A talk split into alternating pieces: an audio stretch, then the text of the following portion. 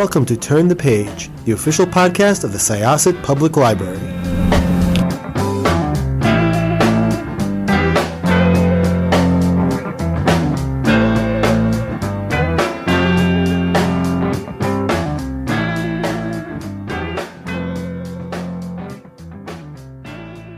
Welcome to Turn the Page podcast, and I'm here today with. Uh, please introduce yourself.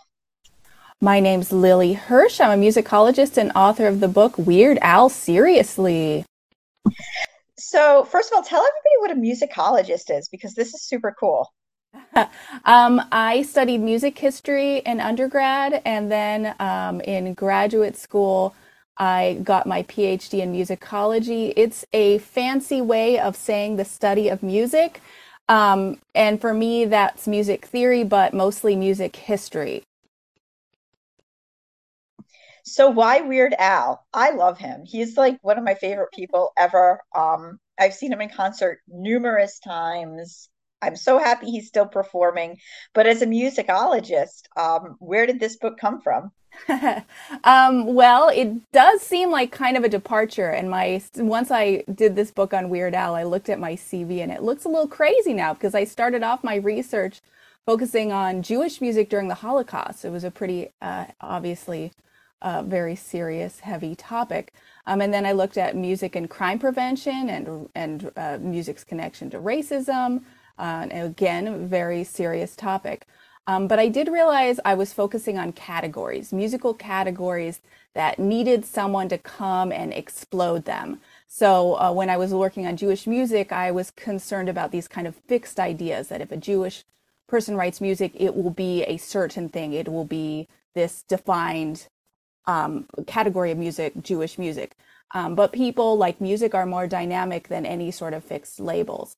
Um, and music and crime prevention, it was something similar. I was looking at these very lofty ideas that music elevates people, that um, it, it, makes a person more moral listening to the right sort of music. Um, and I knew from work on music during the Holocaust that music could also be used in really negative ways. Uh, so I looked at a lot of different examples in crime prevention of music being used in a negative way. And, you know, that's part of music's power. It can be so many different things. Um, and then somehow I decided that I wanted to take on the category of funny music. Funny music is something that's dismissed um, as somehow inconsequential or somehow not as intelligent as so called serious music. And I just knew that could not possibly be right. Uh, so that was my starting premise. And then I thought, okay, I'm going to focus on a specific funny musician. And Weird Al, of course, was the first person that came to mind. Um, I was so involved in classical music that I wasn't really aware of popular trends or or very specifically Weird Al's music growing up.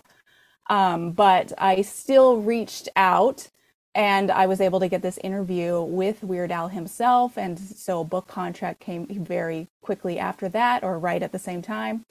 And I was off. And then I discovered I was actually a Weird Al fan all along, even though I didn't know it. Okay, so you didn't realize that when you first started writing the book. That... Yeah. Oh, no. Oh man yeah, it was. I had to do a full deep dive. I was listening to everything I could get my hands on. I was watching video clips of interviews he'd done in the past, reading anything I could. It was just a full Weird Al immersion. And the more I dug, the more interesting topics that were involved in the music, the more seriousness I've I saw in the music, and and also, I didn't expect to find this really wonderful community around Weird Al and this powerful message in some of his music about being an individual, being your own person. And all of this was so uplifting, uh, especially when the book was finished. And all of a sudden, I found myself doing podcast interviews and, and promoting this book during the pandemic. And I found that I needed to talk about Weird Al. So not only was there this seriousness in the music and in the musicianship, but it also had serious psychological benefits, at least for me. So, first of all, um, how talk about the structure of the book and sort of how you decided to do a deep dive into um, just his career and also just different messages in his songs. Yeah, that was fun. I knew I wasn't doing a full biography. There is biography in there, and I did ask some about um, his life, but this wasn't a, memoir or a biography on my part or with his co- cooperation. I wanted to focus on the music. My whole goal was to shine a light on how powerful and how impactful and the musicianship behind funny music. Um, and I, uh, so I approached it by category. As I was listening to his music, I saw certain topics that would return. Um, and I, I thought it would be fun to do chapters around those different topics. So, you know, I've got kind of self deprecation in there. I've got a chapter about politics, even though that was an interesting one because Weird Al does not want to get political. But there are these different kind of political themes in some of his music. So that was a really fun one. Um, but it was also kind of funny because I'm asking him about the politics and he, you know, he's keeping it light so yeah, I noticed that, and there's like I, I vaguely remember him um, performing though at one point with Garfunkel and Oates. I love Garfunkel and Oates. Yeah, so and and now I'm I'm looking this up, um, you know, because he does kind of like he he does not get political, mm-hmm. but I feel like he skates around it uh, sometimes like you were saying um, and definitely does. yeah he performed a song with garfunkel and oates called save the rich which is i think yes. about as outwardly political as i've ever really seen al get yes Yes, no, and he does do stuff like this, and he's got that trigger happy. Trigger happy was one that I saw as a clear message against guns, gun ownership, gun violence. Um, but uh, he gets away with it somehow. And I think part of it is parody and satire. People uh, can miss the point. There's a vagueness to it. So uh, some people can just kind of overlook this aspect of his art. It's not like Randy Rainbow, where these are parodies that are so, so specific. Oh, a hundred, a hundred percent on the nose. Yes. Yes. yes. So Weird Al, he, and he doesn't want to date his music. He doesn't. He doesn't want to have things in his repertoire that he can't sing later on because they're so specific and now they're outdated. And that happens with with uh, political parody, uh, like Randy Rainbow's. But Weird Al's is it's just vague enough. It's just general enough um, that he that he gets away with it. But he does kind of you know party in the CIA. There's a few songs that just skate that edge. Um, and of course, everyone wants him to run for president. So, oh, I mean, man, I don't know if I'd want to do that to him, though. Know. you know, I mean, you know, he's just like he he just kind of gets better with age, and to see how that could age him. true, that's true. Barack Obama, when he started, and he had this fresh hair, and then it just became grayer and grayer. No, that's true. Yeah. We need Weird Al. Weird Al's that bright spot, that kind of happy break um, I'm feeling that still since the pandemic on. I just and now with this movie, he's just. Oh, I'm so excited! Yeah, I can't. I can't wait. I am so happy this movie exists. It's just, mm-hmm. it's just a joy. And I haven't even seen it. I just. I know. was about to ask, did you get like a preview of it? Were you like, excuse me, wrote a book? No. Let me see a preview of this. There's a wonderful fan community around Weird Al, and I know there were a few of them that went up to Toronto for the premiere of this movie at the film festival. Um, and and they had an amazing time. And I am so jealous that I wasn't there. They sent me a you know some pictures, and I'm getting these little tidbits. Um, but I'm home with my kids. I didn't make any big trips. Um, yeah. I haven't seen it yet, but the trailer has been tiding me over and I'm very excited because I actually have the Roku channel. I when I heard it was going to be premiering on the Roku channel, I was like, "What is that?" I "Oh, I have it." So I feel like the stars have aligned for me. Um, and I'm very excited. Um, but the trailer has been quite the gift. Just looking that over, I was just laughing so hard. And then it's been other people that have been pointing out little cameos and little little tidbits in that that I that I missed. I, I don't know if you saw uh, well, Weird Al's wife is in that little trailer, which I missed upon first viewing. And believe it or not, I missed Weird Al. Weird Al is in that trailer, and I missed it. so that's that's been tiding me over. So talk about um, you know, because he does a lot of different things. Um, but he also does these polkas, yeah, which are like like these compact studies of almost like certain things all mixed together you know like he'll um like uh, the angry white boy polka mm-hmm. which um if any songs kind of needed to be polka-ized exactly uh, exactly and that yeah you were asking about the approach to the book and that that polka made it into the chapter about gender and that was funny. Of all the topics I looked at, I had kind of a, an idea just as I was starting to listen to his music of what the topics would be. I did not have gender listed. Only, that one came about later. I didn't see that one coming, but there were just so many different songs that seemed to flip that hyper masculinity and that kind of toxic, uh, toxic patriarchal thing we've seen for so long. So much, yes. Yes, and those became my favorite songs. Like Trash Day, flipping that kind of gross Nelly song, Hot in Here.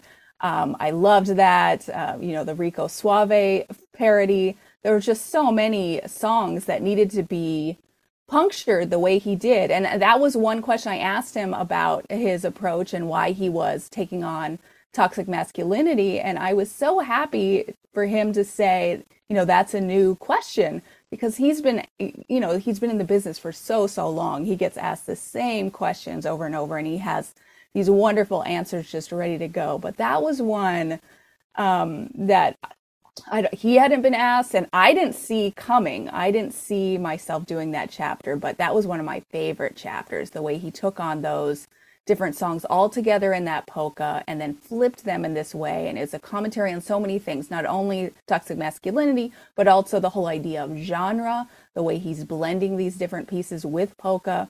It was just, it's wonderful what he does with parody. And anyone who dismisses parody does not understand parody. I um was, you know, I'm first of all that's awesome and just the fact that you got to talk to him was like the coolest thing ever you know, I feel like in a way, Weird Al is like, you know, like what one of those people who's always been non-toxic masculinity and making it work since day one for him. Yeah. Um, just everything about just his approach to life, you know, and the fact that he's like owned the fact that he's an accordion player. Yeah, I agree. And I have I all I work at I have looked at gender issues around women, and my next book's going to deal with toxic labels that affect women in music. Which I which I would very much like to get you on the calendar to talk about as well, because I did see that was an upcoming book of yours. I'm excited. That was a very different project. When working on the Weird Al book, even though it was touching on some big issues, I was having so much fun. I was so happy the whole time I was working on that project. Working on this book about toxic labels affecting women, I was so angry just for a full year so eh, that was a very different project. But I knew, I know about gender issues affecting women. They're just everywhere. And when I had my daughter, I was worried for her about what the world was going to be like. When I had my, I also have a son. When I had my son, I assumed the world was just kinder to men. It was just easier for men. And he was a little guy, just, you know, two years old, and he has an older sister, and he wanted to copy her. This is his big sister. Um, so there was a brief period where he would want to wear a tutu around town where I live, just wanting to be like his big sister. Uh, and the comments I got when he was out in public were ridiculous. I didn't see any of that coming. People just coming up to me saying, "Don't worry, he'll grow out of it." Things like this, and I, I'm thinking I wasn't worried. This is just a tutu. He's not playing with matches or, you know, hitting anyone. This is just a tutu. Um, so when I think about my son, I'm so glad I did this project about Weird Al, that there's models for men out there of, of just good men that can uh, take on toxic masculinity, can be their own person without feeling the need um, uh, uh to put on some sort of macho front, and who he's kind, he's nice, and we need so much more of that right now. I, and I was thinking, and I've always been thinking, Chuck, talking about the movie, is that like of all the people to play him, Daniel Radcliffe is a really good choice for so many reasons because he's another one who just does not take himself so seriously. Like he's kind, you know, he could be like walking in everywhere and being like, "I'm Harry Potter," come on but he's very aware you know that he's not like your typical leading man. He's he's you know small and slight and um, he's very silly and he seems just very at you know um, very open to just playing these wild weird characters and it was just such a really good choice I love the choice too. I can vouch. I knew Weird Al had this nice reputation, but I wanted to meet him and really see you know, for myself. And he was so, so nice when I met him, you know, offering me coffee. I was like, I can't accept coffee. Weird Al's not going to make me coffee. Just a delight. Um, I haven't met Daniel Radcliffe, but so I can't vouch, but he does seem really nice. And in all these interviews you see online, he seems so genuinely excited about having worked with Weird Al and, you know, grateful for having this experience. And it just seems so right. Plus, I love the whole mashup that we have this kind of Daniel Radcliffe, Harry Potter, Weird Al, Burrito. It's just so right for a parody. It's just this rich pop cultural mashup. I just love it. So what what is one of your favorite original Al songs? Because I definitely know what mine is, but I'm curious about yours. I so I'm not totally sure. I know my son loves Albuquerque, and the last concert I went to, uh, he was here in Bakersfield uh, in June, and they did the longest version of Albuquerque I have ever heard, where they almost cut in, oh no, and then I had to start it all over again. And it was amazing. It was epic. I've seen him perform Albuquerque as well. Um, how old is your son? He's nine now. When I started the book, he was just starting kindergarten, and now he's yeah, he's nine, and he's he's a big Weird Al fan yeah my boys are big fans. I mean it's not original but they they sing the saga begins all the time. That's uh but anyway so yeah my favorite weird al song is actually virus alert just because Ooh, it, yeah so joyous and so silly and you know I, that's like one of those things that i wonder if it's going to be lost in time you know because like I don't know if as many people are like checking their email, you know, like it, it feels like everything is sort of uh, being filtered through social media now. But at the same time, it just, it absolutely is just one of these joyous, happy, fun songs. And every time it comes on, I just, I, it makes me laugh. yeah, I bet it, I bet a lot of his song. I bet that song will hold up. There's so many songs that hold up in unique ways. Just sometimes just because of the wordplay, just because the clever turns of phrases. So it's it's amazing what he's done and how smart he's been about the songs he he does. So I, I think I think that song's sticking around. Uh, so what about parodies? Do you have a favorite parody? That that's really really difficult because I couldn't pick mine. Yeah, I've always been bad at picking favorite songs or favorite musicians just because it's often whichever one has caught my attention and I want to write about it, or there's some weird other thing going on, and then all of a sudden I'm, I'm deep diving. Um, so I think for that reason, I have a special soft spot for a lot of the songs that uh, the parodies that take on gender. Um, and I love the I love Rocky Road that he's playing with Joan Jett. He t- he he kind of inhabits the space of some of these strong women um, and I, I just love that. Uh, even even the play on Madonna, I love. Like a surgeon, yeah. I was actually thinking when you said takes on gender in my mind, um, like a surgeon, was just really really good for so many reasons, and just you know how he how he like really just like manipulated his voice and even the, the video is hilarious video the video i find just amazing the way he does some of these kind of uh, traditionally provocative kind of feminine, stereotypical feminine moves. But when he's doing them, it just looks ridiculous and it makes you think why you're reacting that way. Um, there's so much going on in that video, and I love that we've got Madonna as a big character in this upcoming movie. I've got this. I know. I'm so I like. I'm so excited to see how they're gonna how how that's gonna work. I'm so like. But then you you know you were also talking about that before, and I was thinking about when he did perform this way um, with Lady Gaga, mm-hmm. which was great but that was another great video where he was doing exactly what you just said. You know, I think yeah. video and music with him works very well, but yeah. like I and I've heard people say, well, you know, it's really the video and the music, but I do think in general, just musically, he's just a musical genius. Yes, and he is very uh, creative artistically and visually. So you, you do have these really these these the added value of these videos and the album art, you know, which is kind of a lost a lost tradition. Um, all of that. There's so many layers. And the neat thing about Weird Al is you can appreciate him on so many different levels. You can not know the original song and enjoy the parody um, just the silly wordplay, the sound. But then when you really know the original, there's this these this conversation that's happening between the new and the old, and there's so much going on. Then you've got the video. There's just so many layers there. It's, it's just it's just a delight. And now we have another layer with this biopic where we've got uh, so much confusion, a whole other layer for people um, where the movie's going to be fun no matter what. I just know it. Uh, but when you really know the details of his life, there's a whole other added layer of fun. And I'm personally really enjoying the people that are so confused. Did Weird Al date Madonna? That question, or was Weird Al a heavy drinker? And these no. Yeah. That's a hard no to all of that. Yes. Yes. And I love that my career has has led me here where I you started off in graduate school learning how to write Bach chorales and realize figured bass and now I get to answer the question did Weird Al date Madonna? No.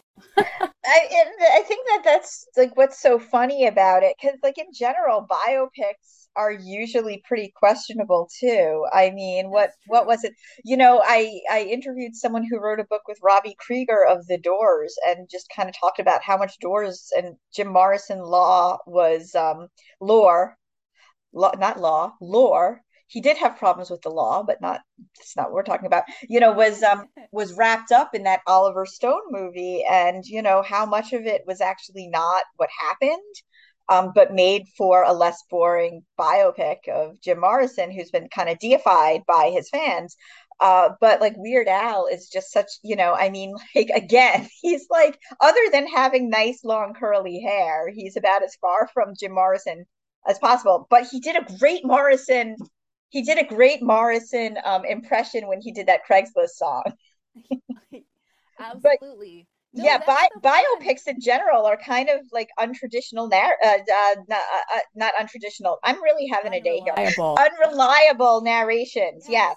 No, I agree. That's the fun of this. So not only is he playing with his own life, and so you've got this fun clash there, but he's also taking on all of these cliches and taking on the biopic in general. And that's the fun of parody. It can be you know, this homage and this criticism and all of these things all together. So some of the cliches, I personally, I some of the musical cliches out there are so frustrating. This kind of tortured genius that's going to have to have this sort of dark period. And Weird Al's taking on those cliches, like his musical genius. You know, he's he's playing with all of those kind of pretensions around music. And you're right, the unreliable uh, narration in the biopic, and that's something he's dealt with too. I think it was the VH1 that did a thing about him early in his career where they really play up his his dating history, like poor Weird Al, you know, really laying it on thick.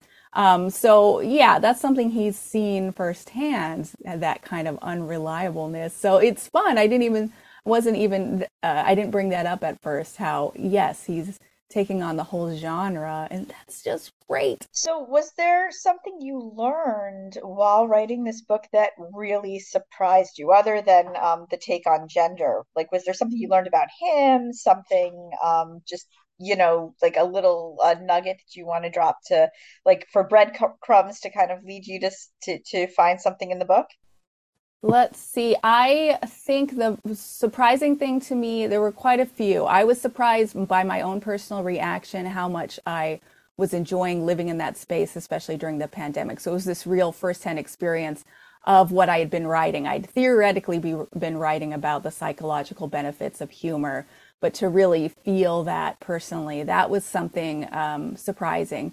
Uh, I think the fan community for me it was another that was I, I kind of suspected, but to see that firsthand and the creativity, I think fans have this another stereotype uh, that you know it's just these screaming people that are incomplete somehow. It's kind of that idea of the the, the screaming throngs of girls outside of some you know boy band or whatever. Um, not always the the most positive picture of fans. Uh, and the Weird Al fans that I came in contact with, um, were wonderful. And I'm sure there's some terrible ones that I just haven't met yet. But so many of them uh, are so creative and constructive in their interactions with Weird Al's music. It's not something that's passive. It's it's really inspiring and exciting, and it was so fun to hook up with with some of that community uh, and be a part of it, and and it for, for it to be such an, an open place. So that was fun. Um, looking into all the different musicians that were influenced by Weird Al was also very nice. In the first edition of the book in 2020 I talk about the musicians that influenced Weird Al, and I didn't even think to talk about all the different musicians and comedians and a magician who were uh, influenced by Weird Al. So that's something I added uh, with the expanded edition, getting to look at that and and mentioning Garfunkel and Oates and some of these amazing musicians that were influenced by Weird Al. Um, so there there are lots of different things like that, and just I feel like I'm continuing to find little little puns in his music that I didn't notice upon first listening. There's just always something to discover in his music. Awesome. Uh, well, we're really excited to watch Weird, the Weird Al story, which is going to be a hundred percent not accurate, but super fun. yes. yes. But I, you know, hey, if you if you want to, you know, live in like a mind space where you you want to pretend that uh i don't know whatever like in order to be an artist you have to have this dark past just just enjoy the story. Just enjoy the movie. Um and um seriously weird. There was um was there an addition to it for the paperback? Yes. Yeah the paperback. It was an expanded edition so i added quite a quite a lot different songs i hadn't talked about the first time. I added a section i called it the school of al in classical music, they kind of talk about schools of music, like spheres of influence. So I thought it was fun to bring in that terminology and talk about a school of Al, the sphere of influence around him. Um, so I added that section. Of course, talking about Lonely Island and groups like that. Um, I also added an afterword where I really talked about the fan community and the different people. I got to meet different podcasters and how much that meant to me, feeling a part of that community, a community I didn't really know I needed, but apparently I did. Um, and uh, there's lots of little things like that. Um, I've updated certain things. I did update the chapter dealing with the race um, because those conversations changed so quickly, especially um, after the summer of 2020. So um, there are some changes there. Um, I think I added a bit more about various songs. I had not talked much about I Want a New Duck, which I find hilarious. That song needed to have more attention, so now it does. So lots of changes like that. Thank you so much, Lily Hirsch. This was awesome. Um, and uh, check out Weird, Weird Al Seriously um, and um, check out Weird Al Anything because he's so great. yeah, check out Weird Al Anything. Nicely put. I agree. Make a and um, if you uh, for listeners who have not actually seen Al perform, you must. It is you must absolutely, hundred percent something you have to do. Yeah, it's a great atmosphere just to be a part of that joy, just to feel that joy live. It's just everyone needs that in their life. Thank you so much. And we are going to close this chapter of Turn the Page. It's time to close this chapter of Turn the Page. Join us for the next episode.